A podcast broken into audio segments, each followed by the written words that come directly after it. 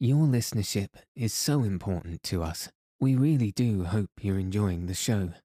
If you're able to leave a review on Apple Podcasts, it would be enormously helpful in allowing us to reach more people and help them get a good night's sleep.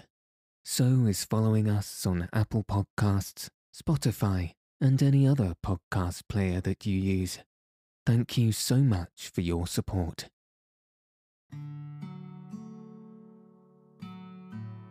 Welcome to Send Me to Sleep, the place to find a good night's rest. My name's Andrew, and I'm so pleased you've joined me tonight and taken this time for yourself to ensure you get a peaceful night's sleep. Tonight, I'll be reading Chapter 16 of Emily of New Moon by L. M. Montgomery. In the last chapter, Emily told the story of having lost Aunt Laura's ring to one of the girls at school. In tonight's story, Emily will have some trouble concealing her poetry from the miserable Miss Brownell. If you haven't already, find a nice place to get cozy. Take a deep, relaxing breath and settle your body in whatever way feels most comfortable. Now, all you'll need to do is follow the sound of my voice. So let your eyes fall heavy and your breath soften as we settle in for a peaceful night's sleep.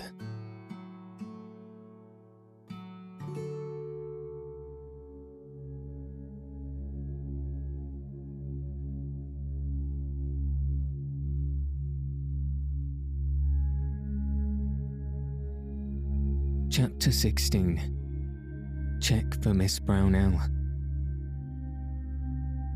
Emily and Ilse were sitting out on the side bench of Blairwater School, writing poetry on their slates. At least, Emily was writing poetry, and Ilse was reading it as she wrote, and occasionally suggesting a rhyme when Emily was momentarily stuck for one. It may as well be admitted here and now that they had no business whatever to be doing this. They should have been doing sums, as Miss Brownell supposed they were. But Emily never did sums when she took it into her black head to write poetry, and Ilse hated arithmetic on general principles. Miss Brownell was hearing the geography class at the other side of the room. The pleasant sunshine was showering in over them through the big window and everything seemed propitious for a flight with the muses. Emily began to write a poem about the view from the school window. It was quite a long time since she had been allowed to sit out on the side bench. This was a boon reserved for those pupils who had found favour with Miss Brownell's cold eyes, and Emily had never been one of those.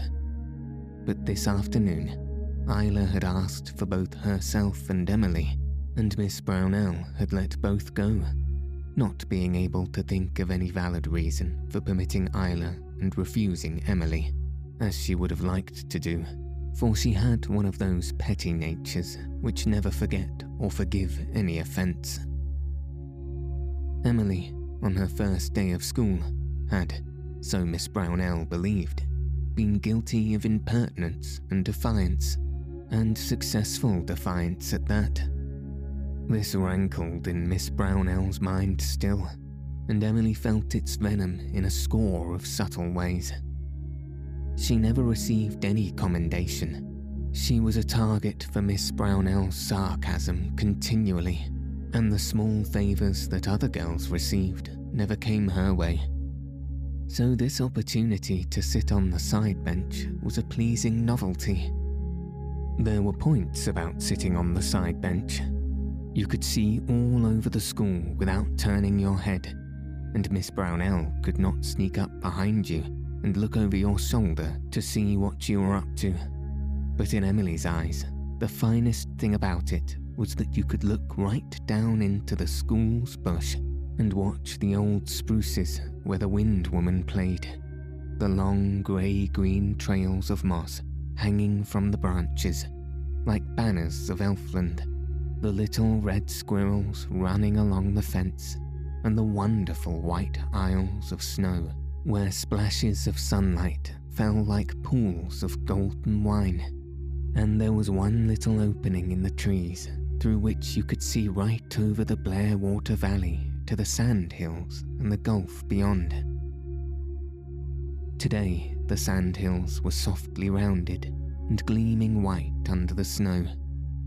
But beyond them, the gulf was darkly, deeply blue, with dazzling white masses of ice, like baby icebergs, floating about it. Just to look at it thrilled Emily with a delight that was unutterable, but which she yet must try to utter. She began her poem. Fractions were utterly forgotten. What had numerators and denominators to do with those curving bosoms of white snow? That heavenly blue? Those crossed dark fir tips against the pearly skies? those ethereal woodland isles of pearl and gold. Emily was lost to her world, so lost that she did not know that the geography class had scattered to their respective seats, and that Miss Brownell, catching sight of Emily's entranced gaze skywards as she searched for a rhyme, was stepping softly towards her. Ilse was drawing a picture on her slate and did not see her or she would have warned Emily. The latter suddenly felt her slate draw out of her hand and heard Miss Brownell saying, I suppose you have finished those sums, Emily. Emily had not finished even one sum. She had only covered her slate with verses. Verses that Miss Brownell must not see. Must not see. Emily sprang to her feet and clutched wildly after her slate. But Miss Brownell, with a smile of malicious enjoyment on her lips, held it beyond her reach. What is this? It does not look exactly like fractions. Lines on the view. V E W. From the window of Blairwater School. Really, children, we seem to have a budding poet among us. The words were harmless enough, but oh, the hateful sneer that ran through the tone, the contempt, the mockery that was in it. It seared Emily's soul like a whiplash. Nothing was more terrible to her than the thought of having her beloved poems read by stranger eyes, cold, unsympathetic, derisive, stranger eyes. Please, please, Miss Brownell, she stammered miserably. Don't read it. I'll rub it off. I'll do my sums right away. Only please don't read it. It. it isn't anything. Miss Brownell laughed cruelly. You are too modest, Emily. It is a whole slate full of poetry. Think of that, children. Poetry. We have a pupil in the school who can write poetry. And she does not want us to read this poetry. I'm afraid Emily is selfish. I'm sure we should all enjoy this poetry. Emily cringed every time Miss Brownell said poetry with that jeering emphasis and that hateful pause before it. Many of the children giggled, partly because they enjoyed seeing a Murray of New Moon grilled, partly because they realised that Miss Brownell expected them to giggle. Rhoda Stewart giggled louder than anyone else, but Jenny Strang, who tormented Emily on her first day at school, refused to giggle and scowled blackly at Miss Brownell instead. Miss Brownell held up the slate and read Emily's poem aloud in a sing song, nasal voice, with absurd intonations and gestures that made it seem very ridiculous a thing. The lines Emily had thought the finest seemed the most ridiculous. The other pupils laughed more than ever, and Emily felt that the bitterness of the moment could never go out of her heart. The little fancies that had been so beautiful when they came to her as she wrote were shattered and bruised now, like torn and mangled butterflies. Vistas in some fairy dream, chanted Miss Brownell, shutting her eyes and wagging her head from side to side. The giggles became shouts of laughter. Oh, thought Emily, clenching her hands. I wish, I wish the bears that ate the naughty children in the Bible would come and eat you. There were no nice, retributive bears in the school bush, however, and Miss Brownell read the whole poem through. She was enjoying herself hugely. To ridicule a pupil always gave her pleasure, and when that pupil was Emily of New Moon, in whose heart and soul she had always sensed something fundamentally different from her own, the pleasure was exquisite. When she reached the end, she handed the slate back to the crimson cheeked Emily. Take your poetry, Emily, she said. Emily snatched the slate. No slate rag was handy, but Emily gave the palm of her hand a fierce lick, and one side of the slate was wiped off. Another lick, and the rest of the poem went. It had been disgraced, degraded it must be blotted out of existence. To the end of her life, Emily never forgot the pain and humiliation of that experience. Miss Brownell laughed again. What a pity to obliterate such poetry, Emily, she said. Suppose you do those sums now. They are not poetry, but I am in this school to teach arithmetic, and I am not here to teach the art of writing poetry. Go to your own seat. Yes, Rhoda. For Rhoda Stewart was holding up her hand and snapping her fingers. Please, Miss Brownell, she said, with a distinct triumph in her tones. Emily Starr has a whole bunch of poetry in her desk. She was reading it to Ilse Burnley this morning while you thought they were learning history. Perry Miller turned around a delightful missile compounded of chewed paper and known as a spit pill, flew across the room and struck Rhoda squarely in the face. But Miss Brownell was already at Emily's desk, having reached it one jump before Emily herself. Don't touch them. You have no right, gasped Emily frantically but Miss Brownell had the bunch of poetry in her hands. She turned and walked up to the platform. Emily followed. Those poems were very dear to her. She had composed them during the various stormy recesses when it had been impossible to play out of doors, and written them down on disreputable scraps of paper borrowed from her mates. She had meant to take them home that very evening and copy them on letter bills. And now this horrible woman was going to read them to the whole jeering, giggling school. But Miss Brownell realized that the time was too short for that. She had to content herself with reading over the titles with some appropriate comments. Meanwhile, Perry Miller was relieving his feelings by bombarding Rhoda Stewart with spit pills, so craftily timed that Rhoda had no idea from what quarter of the room they were coming, and so could not tell on anyone. They greatly interfered with her enjoyment of Emily's scrape, however. As for Teddy Kent, who did not wage war with spit pills, but preferred subtler methods of revenge, he was busy drawing something on a sheet of paper. Rhoda found the sheet on her desk the next morning. On it was depicted a small, scrawny monkey hanging from its tail on a branch, and the face of the monkey was as the face of Rhoda Stewart.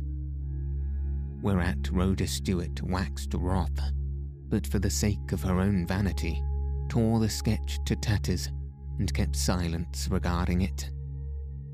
She did not know that Teddy had made a similar sketch, with Miss Brownell figuring as a vampirish looking bat and thrust into Emily's hand as they left school. The Lost Diamond, a romantic tale, read Miss Brownell.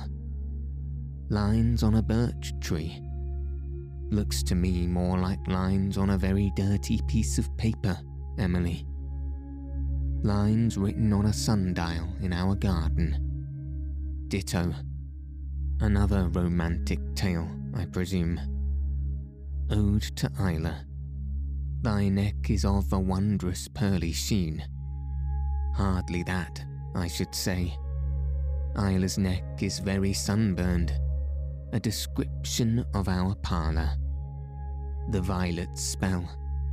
I hope the violet spells better than you do, Emily. The disappointed house. Lilies lifted up white cups for the bees to drink. I didn't write it that way cried tortured Emily. Lines to a piece of brocade in Aunt Laura's bureau drawer. Farewell on leaving home. Lines to a spruce tree. It keeps off heat and sun and glare. Tis a goodly tree, I ween. Are you quite sure that you know what ween means, Emily? Poem on Mr. Tom Bennett's field. Poem on the view from Aunt Elizabeth's window. You are strong on VEWS, Emily. Epitaph on drowned kittens. Meditations at the tomb of my great great grandmother. Poor lady. To my northern birds. Lines composed on the bank of Blairwater, gazing at the stars. Hmm. Hmm. Crushed with uncounted gems, those stars so distant, cold, and true. Don't try to pass those lines off as your own, Emily.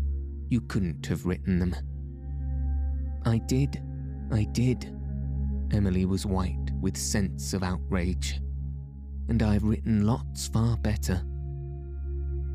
Miss Brownell suddenly crumpled the ragged little papers up in her hand. We have wasted enough time over this trash, she said. Go to your seat, Emily. She moved towards the stove. For a moment, Emily did not realize her purpose. Then, as Miss Brownell opened the stove door, Emily understood and bounded forward. She caught at the papers and tore them from Miss Brownell's hand before the latter could tighten her grasp. You shall not burn them. You shall not have them, gasped Emily.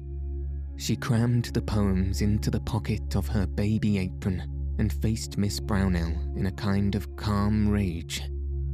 The Murray look was on her face, and although Miss Brownell was not so violently affected by it as Aunt Elizabeth had been, it nevertheless gave her an unpleasant sensation, as of having roused forces within she dared not tamper further. This tormented child looked quite capable of flying at her, tooth and claw. Give me those papers, Emily, but she said it rather uncertainly. I will not, said Emily stormily. They are mine you have no right to take them. I wrote them at recesses. I didn't break any rules. You, Emily looked defiantly into Miss Brownell's cold eyes. You are an unjust, tyrannical person. Miss Brownell turned to her desk. I'm coming up to New Moon tonight to tell your Aunt Elizabeth of this, she said. Emily was at first too much excited over saving her precious poetry to pay much attention to that threat. But as her excitement ebbed, cold dread flowed in. She knew she had an unpleasant time ahead of her, but at all events, they should not get her poems, not one of them, no matter what they did to her. As soon as she got home from school, she flew to the garret and secreted them on the shelf of the old sofa. She wanted terribly to cry, but she would not. Miss Brownell was coming, and Miss Brownell should not see her with red eyes. But her heart burned within her. Some sacred temple of her being had been desecrated and shamed, and more was yet to come. She felt wretchedly sure. Aunt Elizabeth was certain to side with Miss Brownell. Emily shrank from the impending ordeal with all the dread of a sensitive, fine strung nature facing humiliation. She would not have been afraid of justice, but she knew at the bar of Aunt Elizabeth and Miss Brownell she could not have justice. And I can't write father about it, she thought, her little breast heaving. The shame of it all was too deep and intimate to be written out, and so she could find no relief for her pain. They did not have supper at New Moon in winter time till Cousin Jimmy had finished his chores and was ready to stay in for the night, so Emily was left undisturbed in the garret. From the dormer window, she looked down on the dreamland scene that would ordinarily have delighted her. There was a red sunset behind the white, distant hills, shining through the dark trees like a great fire. There was a delicate blue tracery of bare branch shadows all over the crusted garden. There was a pale, ethereal, alpine glow all over the southeastern sky, and presently there was a little, lovely new moon in the silvery arch over Lofty John's bush but Emily found no pleasure in any of them. Presently, she saw Miss Brownell coming up the lane under the white arms of the birches with her mannish stride. If my father was alive, said Emily, looking down at her, you would go away from this place with a flea in your ear. The minutes passed. Each seemed very long to Emily. At last, Aunt Laura came up. Your Aunt Elizabeth wants you to come down to the kitchen, Emily. Aunt Laura's voice was kind and sad. Emily fought down a sob. She hated to have Aunt Laura think she had been naughty, but she could not trust herself to explain. Aunt Laura would sympathize, and sympathy would break her down. She went silently down the two long flights of stairs before Aunt Elizabeth and out to the kitchen. The supper table was set and the candles were lighted. The big, black raftered kitchen looked spookish and weird, as it always did by candlelight. Aunt Elizabeth sat rigidly by the table, and her face was very hard her pale eyes glittering with triumphant malice. There seemed something baleful and poisonous in her very glance. Also, her nose was very red, which did not add to her charm. Cousin Jimmy, in his grey jumper, was perched on the edge of the wood box, whittling at the ceiling, and looking more gnome like than ever. Perry was nowhere to be seen Emily was sorry for this. The presence of Perry, who was on her side, would have been a great moral support. I'm sorry to say, Emily, that I have been hearing some very bad things about your behaviour in school today, said Aunt Elizabeth. No, I don't think you are sorry, said Emily, gravely. Now that the crisis had come, she found herself able to confront it coolly. Nay, more to take a curious interest in it under all her secret fear and shame, as if some part of her had detached itself from the rest and was interestedly absorbing impressions and analysing motives and describing settings. She felt that when she wrote about this scene later on, she must not forget to describe the odd shadows that the candle under Aunt Elizabeth's nose cast upwards on her face, producing a rather skeletonic effect. As for Miss Brownell, could she ever have been a baby? A dimpled, fat, laughing baby. The thing was unbelievable. Don't speak so impertinently to me, said Aunt Elizabeth. You see, said Miss Brownell significantly. I don't mean to be impertinent, but you are not sorry, persisted Emily. You are angry because you think I have disgraced New Moon, but you are a little glad that you have got someone to agree with you that I am bad. What a grateful child, said Miss Brownell, flashing her eyes up at the ceiling, where they encountered a surprising sight. Perry Miller's head, and no more of him, was stuck down out of the black hole, and on Perry Miller's upside down face was a most disrespectful and impish grimace. Face and head disappeared in a flash, leaving Miss Brownell staring foolishly at the ceiling. You've been behaving disgracefully in school, said Aunt Elizabeth, who had not seen this by-play. I am ashamed of you. It was not as bad as that, Aunt Elizabeth, said Emily steadily. You see, it was this way. I don't want to hear anything more about it, said Aunt Elizabeth. But you must, cried Emily. It isn't fair to listen only to her side. I was a little bad, but not as bad as she says. Not another word. I have heard the whole story, said Aunt Elizabeth grimly. You heard a pack of lies, said Perry, suddenly sticking his head down through the black hole again. Everybody jumped, even Aunt Elizabeth, who at once became angrier than ever because she had jumped. Perry Miller Come down out of that loft instantly, she commanded.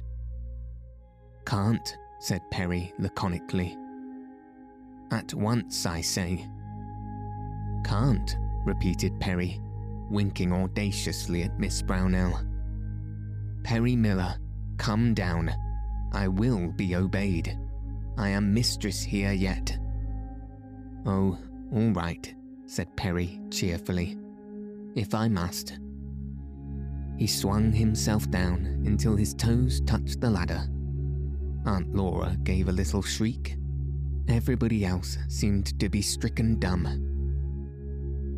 I've just got my wet duds off, Perry was saying cheerfully, waving his legs about to get a foothold on the ladder while he hung to the sides of the black hole with his elbows. Fell into the brook when I was watering the cows. Was going to put on dry ones, but just as you say.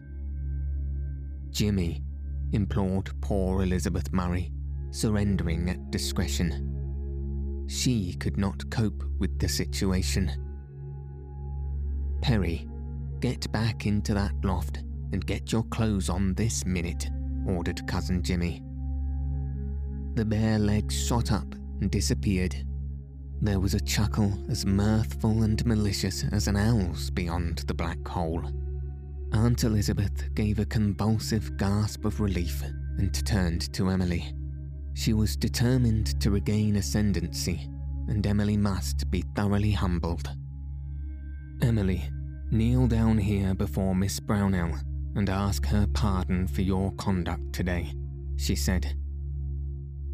Into Emily's pale cheek came a scarlet protest. She could not do this. She would ask pardon of Miss Brownell but not on her knees. To kneel to this cruel woman who had hurt her so, she could not, would not do it. Her whole nature rose up against such a humiliation. Kneel down, repeated Aunt Elizabeth. Miss Brownell looked pleased and expectant. It would be very satisfying to see this child who had defied her kneeling before her as a penitent. Never again, Miss Brownell felt, would Emily be able to look levelly at her with those dauntless eyes that bespoke a soul untamable and free, no matter what punishment might be inflicted upon body or mind. The memory of this moment would always be with Emily. She could never forget that she had knelt in a basement. Emily felt this as clearly as Miss Brownell did and remained stubbornly on her feet. Aunt Elizabeth, please let me tell my side of the story, she pleaded. I have heard all I wish to hear of the matter. You will do as I say, Emily, or you will be outcast in this house until you do. No one will talk to you, play with you, eat with you, have anything to do with you until you have obeyed me. Emily shuddered. That was a punishment she could not face. To be cut off from her world, she knew it would bring her to terms before long. She might as well yield at once. But oh, the bitterness, the shame of it. A human being should not kneel to anyone but God, said Cousin Jimmy unexpectedly, still staring at the ceiling. A sudden strange change came over Elizabeth Murray's proud, angry face. She stood very still, looking at Cousin Jimmy. Stood so long that Miss Brownell made a motion of petulant impatience. Emily, said Aunt Elizabeth in a different tone. I was wrong. I shall not ask you to kneel, but you must apologize to your teacher, and I shall punish you later on. Emily put her hands behind her and looked straight into Miss Brownell's eyes again. I'm sorry for anything I did today that was wrong, she said, and I ask your pardon for it. Miss Brownell got on her feet. She felt herself cheated of a legitimate triumph. She would not have the satisfaction of seeing it. She could have shaken simple Jimmy Murray with a right good will, but it would hardly do to show all she felt. Elizabeth Murray was not a trustee, but she was the heaviest ratepayer in New Moon and had great influence with the school board. I shall excuse your conduct if you behave yourself in future, Emily, she said coldly. I feel that I have only done my duty in putting the matter before your aunt. No, thank you, Miss Murray. I cannot stay to supper. I want to get home before it is too dark. Godspeed, all travellers, said Perry cheerfully, climbing down his ladder, this time with his clothes on. Aunt Elizabeth ignored him. She was not going to have a scene with a hired boy before Miss Brownell. The latter switched herself out, and Aunt Elizabeth looked at Emily. You will eat your supper alone tonight, Emily, in the pantry. You will have bread and milk only and you will not speak one word to anyone until tomorrow morning. But you don't forbid me to think, said Emily, anxiously. Aunt Elizabeth made no reply, but sat haughtily down at the supper table. Emily went into the pantry and ate her bread and milk with the odour of the delicious sausages that the others were eating for savour. Emily liked sausages and New Moon sausages were the last word in sausages. Elizabeth Burnley had brought the recipe out from the old country, and its secret was carefully guarded. And Emily was hungry. But she had escaped the unbearable, and things might be worse. It suddenly occurred to her that she would write an epic poem in imitation of The Lay of the Last Minstrel Cousin Jimmy had read the lay to her last Saturday. She would begin the first canto right off. When Laura Murray came into the pantry, Emily, her bread and milk only half eaten, was leaning her elbows on the dresser, gazing into space with faintly moving lips and the light that never was on land or sea in her young eyes. Even the aroma of sausages was forgotten. Was she not drinking from a font of Castaly? Emily, said Aunt Laura, shutting the door and looking very lovingly upon Emily out of her kind blue eyes. You can talk to me all you want to. I don't like Miss Brownell, and I don't think you are altogether in the wrong. Although, of course, you shouldn't be writing poetry when you have to do sums. And there are some ginger cookies in that box. I don't want to talk to anyone, dear Aunt Laura. I'm too happy, said Emily dreamily. I'm composing an epic. It is to be called The White Lady, and I've got 20 lines of it made already, and two of them are thrilling.